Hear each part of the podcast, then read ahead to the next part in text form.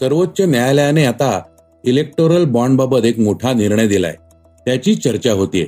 दुसरीकडे राज्यसभेची उमेदवारी मिळालेल्या जया बच्चन यांच्या एकूण संपत्तीची माहिती प्रतिज्ञापत्रातून समोर आली आहे त्यात बिग बी अमिताभ बच्चन यांच्या संपत्तीविषयीची देखील माहिती आहे. सध्या बाजारपेठेमध्ये नागपूरच्या संत्र्यांपेक्षा राजस्थानच्या संत्र्यांना जास्त मागणी असल्याचं दिसून आलं आहे. या सगळ्या बातम्या आपण आजच्या सकाळच्या पॉडकास्टमधून ऐकणार आहोत. नमस्कार मी अनिरुद्ध गद्रे. आज सोळा फेब्रुवारी वार शुक्रवार. आजची पहिलीच बातमी आहे इलेक्टोरल बॉन्डची इलेक्टोरल बॉन्ड ही योजनाच अवैध असून त्यावर बंदी घालण्याचा ऐतिहासिक निकाल सुप्रीम कोर्टाने दिलाय. ही योजना म्हणजे माहिती अधिकार कायद्याचं उल्लंघन असल्याचं सुप्रीम कोर्टाने म्हटलंय. इलेक्टोरल बॉन्ड म्हणजे काय?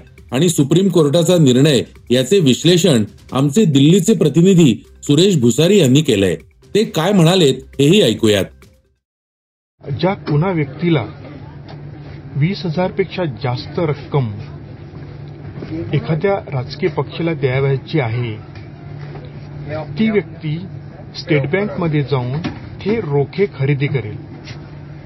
आणि त्या व्यक्तीला हे सांगावं की मी हे रोखे या पक्षासाठी खरेदी करत आहे. स्टेट बँक हे रोखे त्या पक्षाच्या खात्यामध्ये जमा करेल. परंतु ही नावे स्टेट बँक सार्वजनिकरित्या कधीही उघडे करणार नाही किंवा उघडे करता येणार नाही. त्यामुळे रोखे हे फक्त ज्या कुणी दिले त्या पक्षाला त्याला माहीत असेल किंवा दुसरे असे की स्टेट बँक स्टेट बँकेला हे माहीत असेल की कुणी रोखे दिले. याच्याशिवाय रोखे देणारा कोण आणि पक्षाला पैसे देणारा कोण याची वाच्यता होऊ शकत नाही. म्हणून ही पद्धत जी आहे ही अपारदर्शक होती असा आरोप तेव्हा विरोधी पक्षाने केला होता.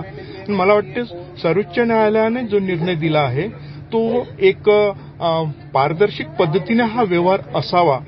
यासाठी हा निर्णय सर्वोच्च न्यायालयाने दिलेला आहे असं मला वाटतं. याबरोबरच या निर्णयाचा सर्वसामान्य मतदारांवर काय परिणाम होणार याविषयी अर्थतज्ञ आणि कायद्याचे अभ्यासक सुकृत देव यांनी प्रतिक्रिया दिली आहे. ती ऐकूयात. आता ही जी स्कीम दोन हजार अठरा साली गव्हर्नमेंटने आणली होती त्याच्यामध्ये त्यांनी असं म्हटलं होतं की फक्त एसबीआयला ते बॉन्ड देण्याचा त्यांनी अधिकार दिला होता. आणि त्या बॉन्ड मार्फत असं होतं की म्हणजे बॉन्ड म्हणजे काय? तर डोनेशन टू पॉलिटिकल पार्टीज अच्छा. आणि हे त्याचा मेन पर्पज होता. आणि त्याच्यामध्ये त्यांचं असं होतं की बॉन्ड जर दिला तर ते तिकडनं कॅश घेत होते पार्टीज कडनं. आणि आयडेंटिटी ऑफ बोथ म्हणजे पेयर आणि पेई हे कंपल्स दोघांचंही आयडेंटिटी ते लोक सिक्रेट ठेवणार होते. म्हणजे जो डोनेशन देतोय त्याची पण आयडेंटिटी ते सांगू शकत नव्हते एसबीआय त्यामुळे असे जेव्हा बॉन्ड्स गव्हर्नमेंट काढले होते त्याचं एसबीआय फक्त कंट्रोलिंग ऑथॉरिटी आहे.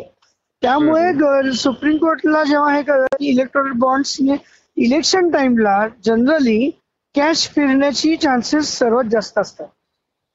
अच्छा त्यामुळे हा निर्णय ऐतिहासिक का झाला? तर या बॉन्डच्या किंवा डोनेशन टू पॉलिटिकल पार्टीज हा उद्देशामध्ये इन्कम टॅक्सच्या नियमाप्रमाणे तुम्ही एक ठराविकच लिमिट नी पैसे तुम्ही डोनेशन म्हणून देऊ शकता पॉलिटिकल पार्टीज. Okay okay. हा तर ती लिमिट हार्डली तीन हजार वगैरे आहे. म्हणजे माझ्या हिशोबाने मी जेवढं वाचलंय. आणि ह्याचं हे काढण्याचं मागचं सुप्रीम कोर्टचा उद्देश हा होता की आज बॉन्डच्या नावाखाली त्यामध्ये ट्रान्सपरन्सी राहत नव्हती. दोन्ही पार्टीजची नावं डिस्क्लोज होत नव्हती. आता सर्वसामान्य मतदारांना तसं काही फार फरक पडेल असं मला वाटत नाही याच्यातनं. त्यांचे सेंटिमेंट की ज्याला द्यायचंय बोट त्यालाच ते देतील. पण एक एकंदरीतच बघायला गेलं तर इलेक्शन टाइमला जे गैरप्रकार चालू शकतात ते ऍटलिस्ट बंद होतील या निर्णयामुळे. की बाबा कसं आहे की पूर्वीपासून कुठल्याही सरकारचं पहिलं म्हणणं असं की ब्लॅक मनी कर्व झाला पाहिजे. कॅश फिरली नाही पाहिजे. हे बेसिक गोष्टी आहेत. इलेक्शनच्या आधी प्रिकॉशन घेण्यासारख्या त्यामुळे अशा जजमेंटनी नक्कीच आज तुम्ही फार कॅश घेऊन फिरू शकत नाही. इन्कम टॅक्स नियमाप्रमाणे. तर त्यामुळे नक्कीच अवैध जे गोष्टी आहेत कॅश फिरणं लोकांच्या म- मतदाराला जाऊन पैसे देणं हे बंद होऊन जाते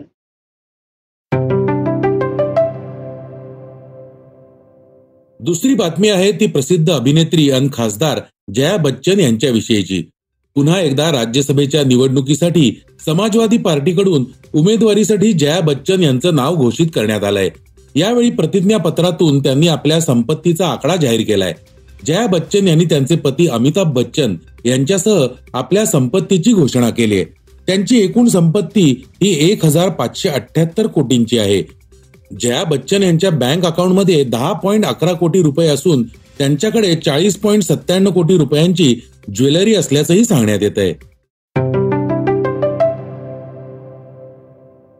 तिसरी बातमी आहे ती राजस्थान संत्र्यांची. नागपूरची संत्री आपल्याला माहिती आहे पण आता राजस्थानमधून आलेल्या संत्र्यांनी बाजारपेठ काबीज करण्यास सुरुवात केली हे तुम्हाला कदाचित माहिती नसेल. वाशीतील एपीएमसी बाजारात संत्र्यांची आवक वाढली आहे. राजस्थानमधून येणाऱ्या संत्र्यांची आवक मोठ्या प्रमाणात आहे. त्यामुळे एकीकडे किमतीवर त्याचा परिणाम झालाय पण दुसरीकडे चवीमुळे नागपूरच्या संत्र्यांना राजस्थानपेक्षा ग्राहकांची अधिक पसंती मिळते वाशी बाजारात दिवसाला एकशे पन्नास टन संत्र्यांची आवक होते. यामध्ये प्रामुख्याने नागपूर नगर आणि राजस्थानच्या संत्र्यांची आवक आहे. आजची चौथी बातमी मुंबईच्या लोकल प्रवाशांना दिलासा देणारी आहे. रेल्वेमधील प्रवाशांची गर्दी कमी व्हावी यासाठी पश्चिम रेल्वेने पाऊल उचललंय. चर्चगेट ते अंधेरी दरम्यान धीम्या मार्गावर पंधरा डब्याच्या लोकल ट्रेन चालवण्याचा निर्णय घेतलाय. यासाठी रेल्वेला चारशे कोटी रुपये एवढा खर्च येणार आहे. धीम्या मार्गावरील प्लॅटफॉर्मची लांबी कमी असल्याने सध्या फास्ट ट्रेनच पंधरा डब्यांच्या धावतात. सध्या पश्चिम रेल्वेवर पंधरा डब्यांच्या एकशे नव्याण्णव लोकल धावतात. आजची पाचवी बातमी आहे येरवडा जेलची. या घटनेने जेलमधल्या सुरक्षेबाबत प्रश्न उपस्थित होत आहेत. किरकोळ कारणावरून झालेल्या वादावादीचं रूपांतर मारामारीत झालंय. या कैद्यांनी चक्क तुरुंग अधिकाऱ्यालाच मारहाण केली या कैद्यांची हिंमत इथपर्यंत गेली की त्यांनी तुरुंग अधिकाऱ्याला खुर्चीने मारण्याचा प्रयत्न केला. मात्र इतर कैद्यांनी वेळीच थांबवल्याने पुढील अनर्थ टळला. विकी कांबळे आणि प्रकाश रेणुसे अशी ह्या मारहाण करणाऱ्यांची नावे आहेत.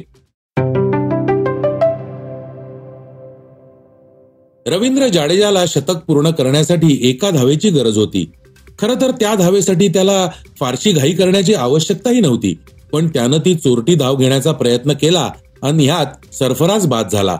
यानंतर मात्र जाडेजाचे शतक होऊनही त्याला नेटकऱ्यांचा राग ओढवून घ्यावा लागला. कॅप्टन रोहित शर्माने देखील त्यावरून नाराजी व्यक्त केली होती. या सगळ्या प्रकरणानंतर जाडेजाने सरफराजची माफी मागितली आहे.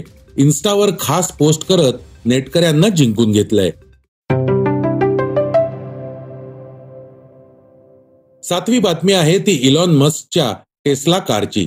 इलॉनची इलेक्ट्रिक ऑटोमेकर टेस्ला भारतीय बाजारपेठेत प्रवेश करणार याविषयी चर्चा रंगली आहे. मात्र या सगळ्यात सरकार दोन तीन वर्षांसाठी त्या तीस लाख रुपये किमतीच्या इलेक्ट्रिक कारवरील आयात शुल्कात वाढ करण्याबाबत वेगवेगळ्या गोष्टी समोर आल्या आहेत. याबाबत सरकारने आपली ठाम भूमिका मांडली आहे. नवीन व्यवसायाच्या निमित्तानं स्थानिकांना वाव देणं आणि तेथील रोजगार वाढवणं असं उद्दिष्ट भारतानं समोर ठेवलंय. हे होतं सकाळचं पॉडकास्ट उद्या पुन्हा भेटूयात. हे पॉडकास्ट तुम्हाला कसं वाटलं जरूर कळवा. त्याला रेटिंग द्या आणि इतरांना रेकमेंड करा. धन्यवाद. वाचा बघा आणि आता ऐका आणखी बातम्या. ई सकाळ डॉट कॉम वर. तुम्ही हा पॉडकास्ट ई सकाळच्या वेबसाईट आणि ऍप वर सुद्धा ऐकू शकता. विसरू नका या पॉडकास्टला आपल्या आवडीच्या पॉडकास्ट ऍप वर सबस्क्राईब किंवा फॉलो करायला.